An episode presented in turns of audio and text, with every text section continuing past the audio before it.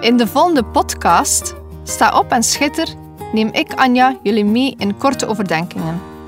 Als christenvrouw, moeder en echtgenote wil ik bemoedigen en aansporen om op te staan en te schitteren. We zijn niet gemaakt om in Gods koninkrijk stil te zitten en niets te doen, maar om op te staan en dienstbaar te zijn. In de eerste plaats tegenover God, daarna tegenover ons gezin, onze partner of onze geloofsgenoten. En als gevolg zullen we dan ook schitteren in de wereld. Neem je Bijbel bij de hand, want zonder Bijbel zijn we als een kok zonder eten of een zanger zonder stem. Dus luister naar, sta op en schitter. In deze elfde uitzending wil ik het hebben over Jezus als onze redder. Deze overdenking kreeg ik van God toen ik op een grote boot zat onderweg naar Zweden. We gingen daar een bezoekje brengen aan onze schoonbroer en schoonzus. Toen ik samen met mijn man op het dek liep, was ik getrokken naar de vele reddingsboeien en sloepen en dacht aan de Titanic. Het grote schip waarvan men dacht dat het nooit zou zinken. De mensen die zich toen op het schip bevonden, waren zich van geen kwaad bewust dat er zo'n grote ramp boven hun hoofd ging. Ze liepen zoals ik op het dek, te genieten van het leven, of zaten misschien aan de bar iets te drinken. De Titanic heeft een grote impact achtergelaten. Het machtige schip dat zo sterk was, hing ten onder aan een ijsberg. Het tekort aan reddingssloepen zorgde ook nog eens voor een grote ramp. Maar niet alleen dat. Tot overmaat van ramp waren de eerste sloepen nauwelijks voor de helft gevuld toen ze te water werden gelaten. In een van die sloepen zaten slechts 28 passagiers in plaats van 65. Helen, die in de reddingssloep zat, getuigde later dat nog een 50 mensen op het dek stonden, toe te kijken toen hun boot vertrok. Ze wilden liever niet instappen. Een andere getuige vertelde dat kort voor het vertrek van de sloep zelfs nog geroepen werd of er nog niemand mee wou. Niemand reageerde. Drie uren later zonk het schip. Er kwamen 1523 mensen om het leven, van in totaal 2228 opvarenden. Als ik dan denk aan onze redder Jezus, dan zijn er ook veel die toekijken en het nog geen tijd vinden om te kiezen. Ze weigeren in de boot te stappen bij Jezus. Zelfs wanneer hun leven op een eind loopt, stappen ze niet in die boot. Ik hoop van harte dat jullie allemaal wel in de boot van Jezus zitten. Misschien is je leven nu te vergelijken met de eerste dagen op de Titanic. Je geniet van het leven, je bent gelukkig en hebt een goede gezondheid. Maar van het ene moment op het andere kan je leven op zijn kop staan, zoals de aanvaring van de Titanic met de ijsberg. Wees dan bewust dat er in je leven een reddingsboot klaar ligt.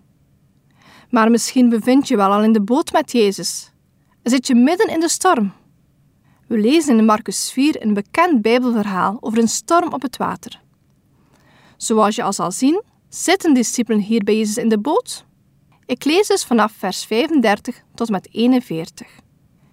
En op die dag, toen het avond geworden was, zei hij tegen hen: Laten wij overvaren naar de overkant. En ze lieten de menigte achter en namen hem, die al in het schip was, mee. En er waren nog andere scheepjes bij hem. En er stak een harde stormwind op, en de golven sloegen over in het schip, zodat het al vol liep en hij lag in het achterschip te slapen, op een hoofdkussen. En zij wekten hem en zeiden tegen hem: Meester, bekommert u zich er niet om dat wij vergaan? En hij, wakker geworden, bestrafte de wind en zei tegen de zee: Zwijg, wees stil. En de wind ging liggen, en er kwam een grote stilte. En hij zei tegen hen: Waarom bent u zo angstig? Hebt u dan geen geloof? En zij vreesden met grote vrees en zeiden tegen elkaar: Wie is deze toch, dat zelfs de wind en de zee hem gehoorzaam zijn? Als we even terugblikken naar de versen ervoor, dan kunnen we lezen hoe Jezus een zware dag heeft gehad.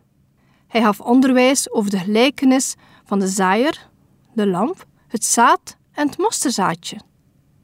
Ik zie het zo voor me dat Jezus daar staat, heel rustig, en dat hij vertelt over de zaaier. En dat die mensen aan de kant vol bewondering naar hem kijken. en zich afvragen wie hij is. Er is sprake van een grote menigte. Dus toch logisch na zoveel praten dat Jezus moe werd en even wou rusten aan de andere kant van het meer. Even weg van de drukte. Het is Jezus die de beslissing nam om naar de overkant te varen. De discipelen gingen mee in de boot en Jezus ging achterin de boot slapen. Terwijl hij sliep, kwam er een harde stormwind op en de golven sloegen over in het schip, zodat het volliep en de discipelen paniek sloegen. Ze maakten Jezus wakker met de volgende woorden: Meester, bekommert u zich er niet om dat wij vergaan? Wat een vraag. Jezus, die zo om iedereen heeft en die zelf had voorgesteld om naar de overkant te varen. Hadden ze nu echt gedacht dat Jezus ging toelaten dat ze gingen verdrinken? Ze hadden hem ook om hulp kunnen vragen. Waren ze vergeten wie hij was en wat hij kon? Ze hebben toch heel opmerkelijke wonderen zien doen. Zou het in hun hoofd zijn opgekomen dat hij ook zoveel macht had om de storm te doen bedaren? De woorden: Meester, bekommert u zich er niet om dat we vergaan? Dat moet Jezus geschokt hebben. Want niemand heeft meer om ons dan Hij. Zou jij het leuk vinden dat je partner of kinderen zouden vragen: Heeft u niet aan mij? Want dit is eigenlijk wat ze zeggen.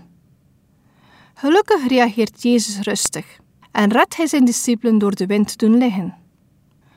Wat zou jij op die avond gedaan hebben, midden in die verschrikkelijke storm? Al we niet op een echte zee, ook wij komen in onze levenssituaties tegen die te vergelijken zijn met een storm. Wij kunnen ook zo gemakkelijk in paniek raken. Jezus' reactie was: Waarom bent u zo angstig? Hebt u dan geen geloof? Het is een behoorlijk confronterende vraag van Jezus. Hebben wij het geloof dat Jezus onze storm tot stilte kan brengen? Misschien denk je nu wel, maar mag ik dan niet bang zijn? Moet ik Jezus vooral laten slapen in de storm? Ik geloof dat er een diepere betekenis achter zit. Jezus vraagt niet om te vertrouwen zonder angst, maar om te vertrouwen ondanks de angst. Angst is een natuurlijk mechanisme en we mogen hem aanroepen in de storm. Maar onze focus moet verplaatsen van onze angst naar Jezus. Ik las ooit in een boek: Wat je niet in de hand hebt, kun je beter uit handen geven.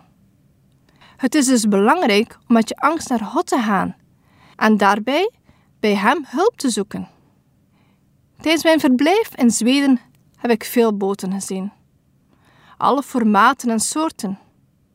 In mijn tijd van gebed zat ik te denken aan vrienden en kennissen die door grote stormen gaan.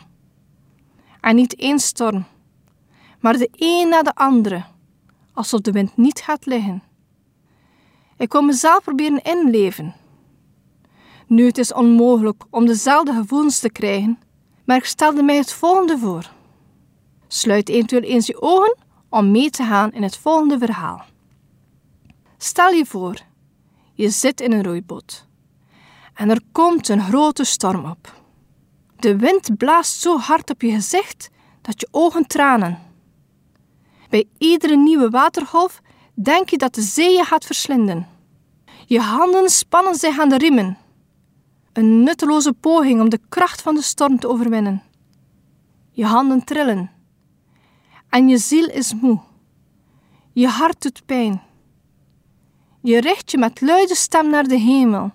God, ik heb je nodig. Laat deze storm bedaren. Ondertussen kun je de kust niet meer zien. Je raakt verdwaald in de woede van de storm. Je voelt je hopeloos. Opgeven is het enige waar je aan denkt. Je bent moe, o zo moe. Je hart is zo vermoeid als je handen. Je tranen vermengen zich met de regen en het enige wat je doet is bidden en hopen dat je het redt. Ook dit is het leven van een christen.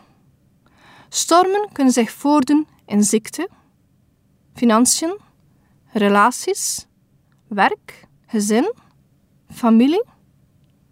Vul zelf maar in. Gelukkig mogen we weten dat God dit ziet en er een doel is in iedere storm. Helaas zien we dit niet altijd. Tijdens de periode van het maken van deze studie was het mijn verjaardag. Mijn echtgenoot wist niets van deze studie af. En als cadeautje kreeg ik een glazen decoratie waarin een zeilboot was gebrand en de volgende tekst. God heeft ons geen kalme reis beloofd, maar wel een behouden aankomst. Deze tekst slaat op het Bijbelgedeelte dat ik zo net besprak. Het staat nu op mijn bureau en het is als teken van God dat ik mag vertrouwen dat Hij bij iedere storm is. In 2004 schreef ik al een tekstje over dit onderwerp dat gaat als volgt. In een bootje niet alleen. De wind in de zeilen, zo vlot en hevig, niets houdt mij tegen. Tot de eerste storm opsteekt, angst, zorgen, ik roep, ik krijs om luid te zijn van het lawaai van de donder. En dan? Ja, dan leer ik om samen te werken, om niet onder te gaan. Dan leer ik dat God mee is op mijn reis, als ik de juiste weg maar ga. Maar de zee had nog veel meer in petto, zoals scherpe rotsen en riffen, waar menige scheepjes gingen liggen. Deze tekst heb ik geschreven midden in een storm, en wat er mij doorheen leidde, was dat ik er niet, niet alleen voor stond. Ik had Jezus als reddingsboot, een boei van hoop, een reddingsvest vol gebeden. En in die boot zaten medechristenen die de roeispannen overnamen wanneer ik moe was. Het is zo mooi om te zien hoe God al zo vaak tot mij gesproken heeft, door dagdagelijkse dingen, zoals nu met reddingsboeien en sloepen. Misschien bevind je nu ook in een storm en heb je gebed nodig. Voel je vrij om een mailtje te zenden naar anja.twr.be. Ik wil jullie bijstaan zodat jullie kunnen schitteren door de stormen heen.